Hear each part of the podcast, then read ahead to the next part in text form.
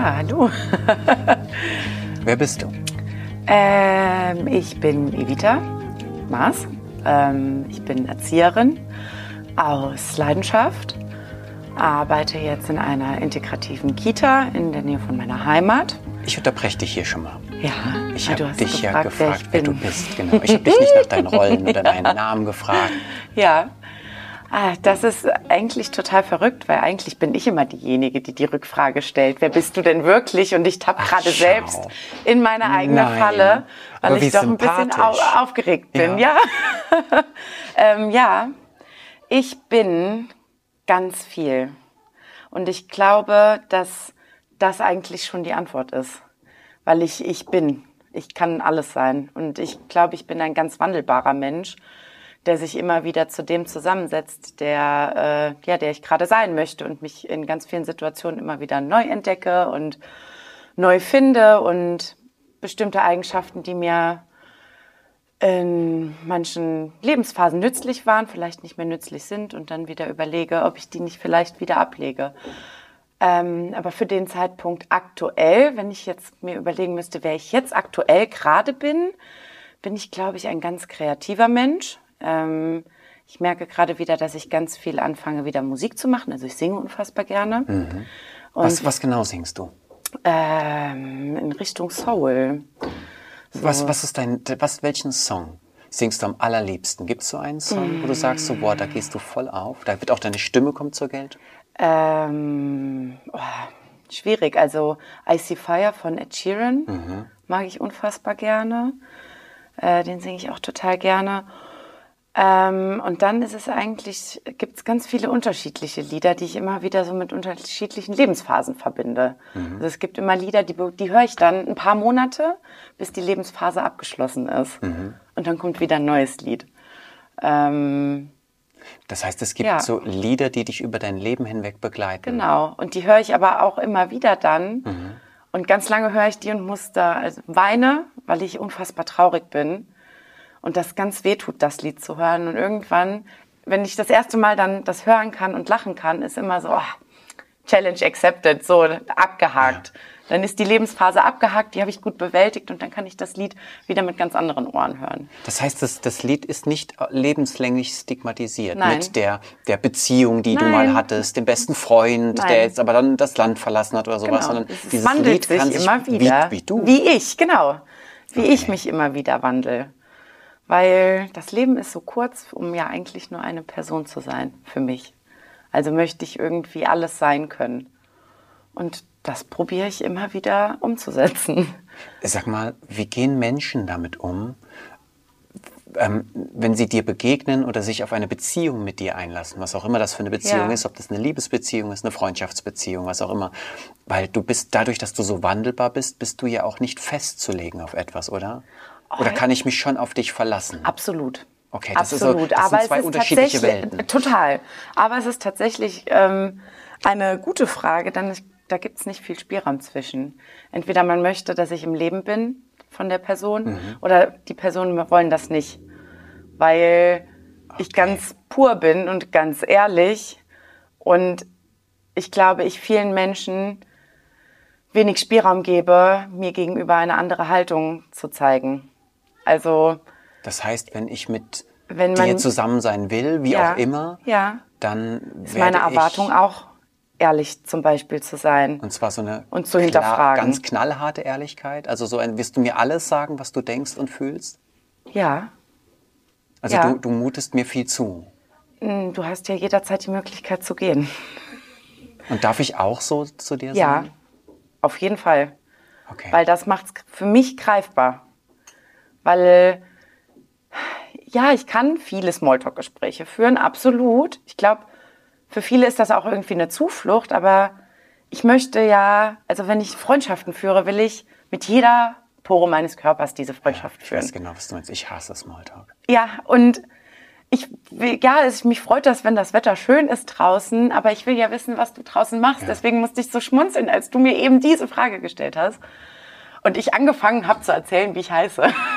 Weil jedes Mal ich eigentlich diejenige bin, die frage, aber wer bist du denn? Erzähl mir mal was über dich, was ich wirklich interessant finde, worüber wir heute vielleicht den ganzen Abend sprechen können. Aber wie ist das jetzt, wenn du, wenn du in Gesellschaften bist, Ja. auf einem Geburtstag, einer Konfirmationsfeier, einer Ja. Hochzeit, ähm, dann hast du vielleicht auch den Anspruch, richtige Gespräche zu Ja. führen? Und wie gehen Menschen damit um, die das nicht kennen oder die das sogar unpassend finden, dass du an einem solchen Tag jetzt mit ihnen über Tod sprichst. Den Tod spreche? Tod. Oder den Sinn des Beispiel. Lebens? Ja, oder Suizid? ja. Ich stelle vorher die Wahl. Bist du bereit dazu, Ja. dich weiter mit mir über dieses Thema einzulassen? Weil ganz oft geht's ja vom Stöckchen zum Ast und dann ist da auf einmal eine ganze Lawine. Ja. Und ich glaube, dass ich ein sehr, sehr, sehr feinfühliger Mensch bin und schnell merke, wenn Menschen das unangenehm wird. Mhm. Und ich frage dann, bist du bereit dazu, heute mehr mit mir über das Thema zu sprechen?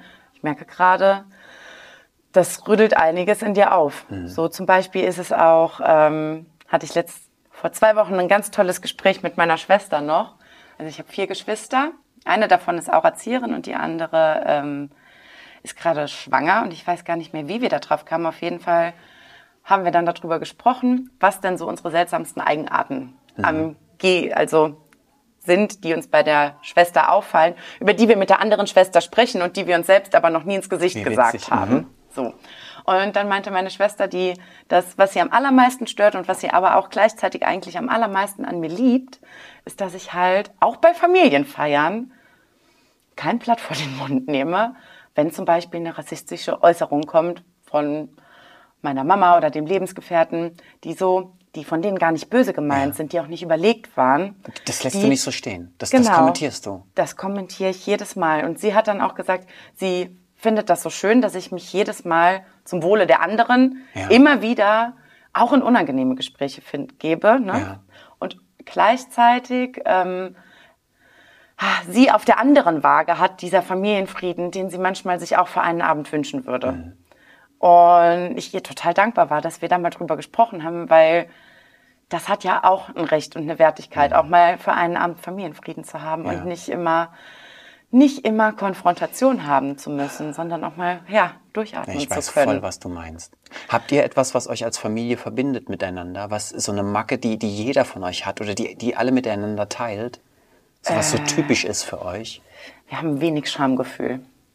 Ihr könnt also über jedes Thema sehr explizit sprechen. Ja, und haben auch alle sehr viel Humor. Wir lachen unfassbar viel miteinander. Also wir sind sowieso sehr ehrlich zueinander. Ich glaube, sonst würde ich auch nicht so Gespräche führen Ja. mit meiner Schwester, indem wir uns mal kurz fragen, was, über was ärgerst du dich eigentlich immer und was hast du mir noch nie erzählt? So. Wie, wie ist das passiert? Glaubst du, deine Eltern haben darauf Einfluss genommen, dass, dass euch das Thema Ehrlichkeit und, und, und, und, und Klarheit oder Aufrichtigkeit allen so in die Wiege gelegt wurde? Ähm, Ist das ja, Erziehung? Nee, ich glaub, glaube nicht. Mein Papa ist sehr früh gestorben. Okay. Da war ich zweieinhalb Jahre alt und auch ganz plötzlich im Urlaub.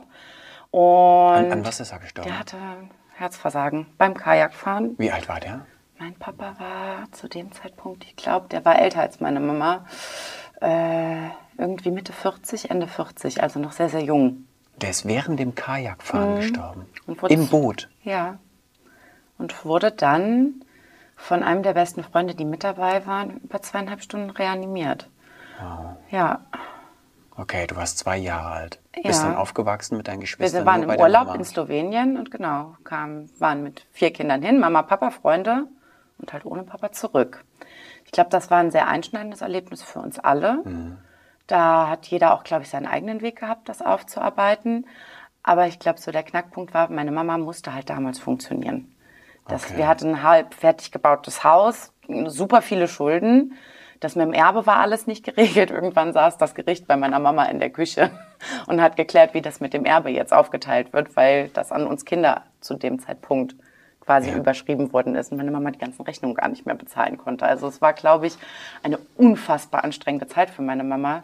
Und ich glaube, die hatte ganz gar keine Zeit irgendwie über diesen kompletten Trauer- und Sterbeprozess, weil ihre große Liebe war gestorben. Ich glaube, die konnte ganz lange gar nicht wirklich richtig sich Zeit dafür nehmen, Krass. das ähm, zu betrauern, weil sie funktionieren musste für uns. Und sie hat ihr Bestes gegeben und die hat gekämpft wie eine Löwenmama, absolut. Ist die eine Heldin? Absolut, total. Ja. Ist, sie hat alles gegeben und trotzdem war es, glaube ich, in manchen Situationen manchmal zu wenig. Weil In welchen Situationen war es wir auch, vielleicht zu wir, wenig? weil wir auch nicht trauern konnten. Weil was, auch was wir kam dann denn zu kurz? Die, funktioniert haben. dieses An Anteilnahme an Gefühlen und diese Genau, Gefühle genau. zulassen, Gef- sondern eher Gefühle so, zuzulassen. komm, wir machen weiter, weiter, weiter, Genau. weiter, weiter, weiter. Meine Mama hatte, die konnte keine Gefühle zulassen. Ich glaube, dann wäre die gebrochen. Das Okay. hat nicht funktioniert damals. Also hat sie ihr Bestes gegeben. Und das war auch richtig viel. Aber ich glaube, deswegen sind wir als Geschwister halt sehr nah beieinander gewesen. Gerade wir Schwestern. Glaub, Mhm. Habt ihr eine sehr innige Beziehung zueinander? Ja, absolut. Ist das freundschaftlich sogar? Ja, und ich glaube zum Beispiel auch zu meiner älteren Schwester ist das manchmal auch eher fast schon ein bisschen wie eine Mama. Also Wie alt ist deine ältere Schwester? meine ältere Schwester ist jetzt 31 Ah, und ja. ich bin 24. Und ja, die war acht, neun oder so. Und die hat aber ganz viele Aufgaben damals übernommen. Ja. Wenn ich einen Albtraum hatte, bin ich nicht zu meiner Mama gegangen. Dann bin ich zu meiner Schwester gegangen. Da lag eine Matratze unterm Bett, die hat die ausgezogen, da habe ich mich da hingelegt. Oh Mann, jetzt seid ihr schon, jetzt seid ihr redegewandt und älter geworden Ja. und ihr redet über alles. Wie geht's deiner Mutter, wenn sie am Tisch mit dabei sitzt? Redet ihr auch über die Vergangenheit Wieder. wieder? Und das hat lang, ganz lange gebraucht, weil meine Mama danach einen Mann kennengelernt hat, der meiner Meinung nach ein ganz krasser Narzisst ist und das fast 15 Jahre gebraucht hat, bis sie sich von dem lösen konnte. Das ist irgendwie vom einen Unheil ins nächste. Meine Mama endlich, endlich, und ich gönne dir das wirklich so, so sehr, einen Mann gefunden hat, einen Menschen, wie, wie meine älteste Schwester an Weihnachten gesagt hat, das Lachen, was sie über 15 Jahre nicht in dem Gesicht meiner Mama gesehen hat, Wow. das ist jetzt wieder da. Ja. Und seit sie wieder ganz oft Ja zu sich gesagt hat, kommt sie sich ja auch wieder viel näher und kann wieder viel reflektierter in Situationen gehen. Und dementsprechend können Schau, wir sie wieder wird auch. resilienter Ja, ja, genau. und, und können kann sich diesen schmerzhaften Situationen dann auch eher stellen. ja, ja. ohne ähm, da äh, ja äh, zuzumachen oder die Gespräche gar nicht ähm, ja die nicht zu unterbinden. Wir haben jetzt zum Beispiel auch an Weihnachten ähm, festgelegt und da freue ich mich sehr, dass ich mit meiner Mama alleine 2024 nochmal nach Slowenien fahre. Du mit ihr allein. Ja, der erste Urlaub mit meiner Mama alleine und auch in Slowenien, da wo mein Papa gestorben ist, um da mal jetzt so endgültig einen Deckel drauf zu machen. Ja. Und Wenn, wenn, wenn, da deine, freue ich mich drauf. Mhm. wenn deine Mama jetzt hier mit dabei sitzen würde und wie heißt deine Mama? Petra. Petra. Und wenn wir Petra jetzt mal fragen würden, hey Petra, was hast du da für eine Tochter? Ja. Was ist das für ein Mensch? ja, Was, was glaubst du, würde, würde deine vor Stolz Mutter... platzen. Das Ehrlich? weiß ich. Ist die so stolz auf dich? auf alle. Auf alle von uns. Ja. Und ich glaube sogar, ihr fällt das sogar noch einfacher, das anderen Leuten zu sagen, als uns. Und das ist aber was, das lernt sie gerade. Auch, Hm. auch ihren Kindern das mal zu sagen. Ja. Worauf das ist sie ein ganz Prozess. besonders stolz? Was glaubst du, was, was, sie, was liebt sie abgöttisch an dir?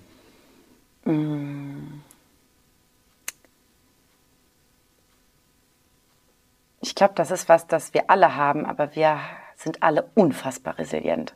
Wir haben alle eine unfassbar große emotionale Widerstandsfähigkeit und glauben an das Gute und sind auch immer wieder bereit dazu, auch wenn Sachen richtig schlecht gelaufen sind, wo man sagt, das war richtig scheiße oder das hat einen so verletzt, trotzdem immer wieder ins Gespräch zu gehen und zu sagen, okay, die Situation, die Ausgangslage ist gerade richtig schlecht und wir gucken jetzt trotzdem, was wir machen können, damit wir nicht weiterhin so unfassbar traurig bleiben und helfen uns dann gegenseitig. Ich sage immer, das ist, glaube ich, das Besondere in unserer Familie und ich würde mir so wünschen auch, dass das ganz viele andere Familien mal hätten, weil ich glaube, das ist was ganz Besonderes.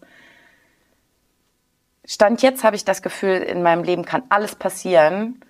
Also die, wenn, wenn ich eine Tür hätte und hinter der Tür ist das Allerschlimmste, was ich mir für mein Leben ausmalen könnte. Ja.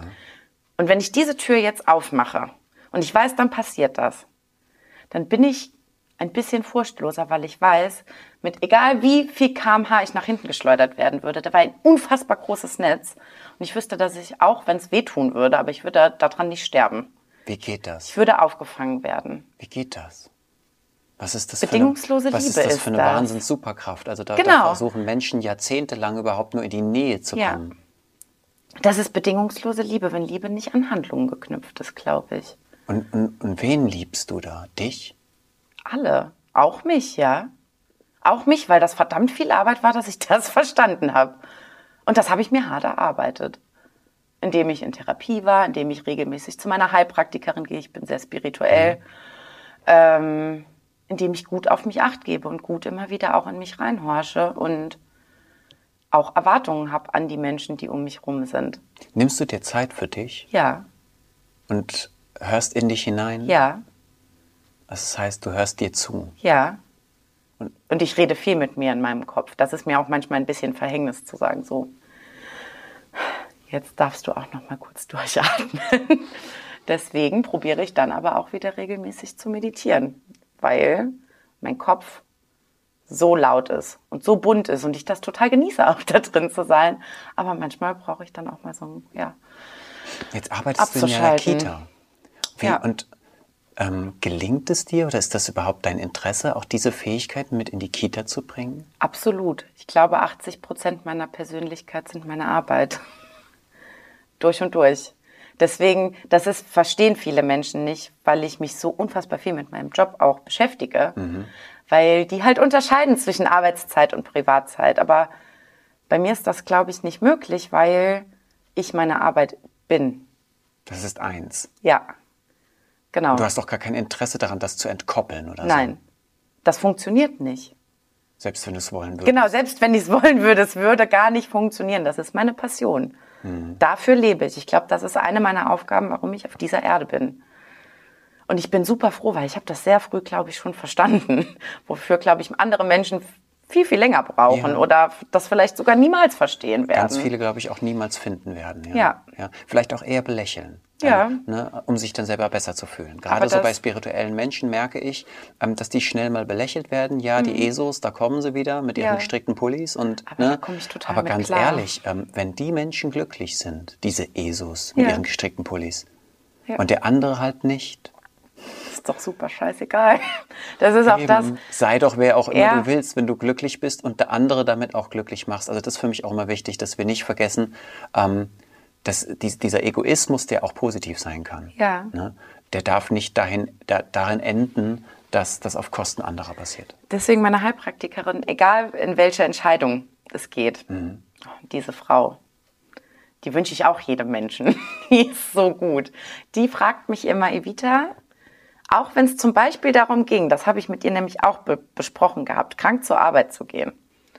Weil ich hatte, ja, letztes Jahr, Ende des Jahres, Anfang Dezember hatte ich eine Grippe, die hat mich, ich bin morgens noch auf die Arbeit gekommen, es war mhm. alles gut und die hat mich von jetzt auf gleich so oh dermaßen umgehauen. Äh, und ich wäre gerne wieder eigentlich früher arbeiten gegangen, aber es war gar nicht möglich. Und dann war ich auch noch bei ihr. Da meinte sie, wieder, du musst dir immer überlegen, deine Entscheidung ist nicht darauf ausgelegt, was die beste Entscheidung für dich ist, sondern der größtmögliche Nutzen für das Allgemeinwohl. Mhm. Das ist die Frage, die ich mir stellen muss. Ist es das der größtmögliche Nutzen, wenn ich jetzt auf die Arbeit gehe für das Allgemeinwohl, dass ich da bin oder nicht? Oder ist das nur gerade ein Bedürfnis, was ich mir probiere zu befriedigen, was aber total mhm. schwachsinnig ist? Wie so. geht's dir denn dann eigentlich mit diesem starken Trend, den wir in den letzten Jahren schon haben, zu dieser Ich-Kultur? Ich, ich, ich, es muss mir gut gehen, erstmal zählen nur ich und nicht die anderen. Ähm, ich meine, das eine ist wichtig, dass mhm. wir uns um uns kümmern und auf uns aufpassen, unsere Grenzen kennen und auch unsere Bedürfnisse erkennen und Gefühle. Und gleichzeitig dürften wir nicht zu sehr abdriften, mhm. oder? Und dann nur noch uns um uns drehen und unsere Wahrheit für die einzige wahre Wahrheit halten. Ja. Wie, wie gehst du damit um, mit, mit diesem äh, Ich habe mich entschieden, nur noch Menschen in meinem Leben zu haben, die bereit sind, was verändern zu wollen in, an sich. Und das mag komisch klingen, aber das passiert jetzt auch. Ich habe gesagt, ich möchte zukünftig viele starke Frauen kennenlernen. Und ich lerne viele starke Frauen kennen. Ehrlich? Ich habe die Arbeitsstelle gewechselt, ich habe auch noch mal viele neue Freundinnen kennengelernt, die alle total Bock darauf hatten, aber ganz oft an einem Punkt waren, wo sie gar nicht so richtig wussten, wie sie das machen sollen. Mhm. Und ich gerade ganz oft auch die Rückmeldung bekomme, dass das total gut ist, dass ich ihnen zeigen kann, wie das, wie sie das machen. Ich habe einer Freundin beigebracht, wie man umarmt. Die hat nie beigebracht bekommen, die ist jetzt Anfang 30. Krass. Wie man jemanden richtig umarmt mal, ohne direkt zurückzuschrecken und Angst davor zu haben, dass da jetzt Gefühle auf einmal aufkommen. Dann machst du ja Menschen stark. Ja. Und, und vor allen Dingen, das mache ich in meinem Privatleben. Und auf der Arbeit mache ich halt Kinder stark. Wow, das ist ein wunderschönes Schlusswort. Ich danke Ja. dir sehr für dieses wunderbare Gespräch. Gerne. Mich hat es auch richtig gefreut. Hat mir auch sehr viel Freude bereitet. Ciao. Tschüss.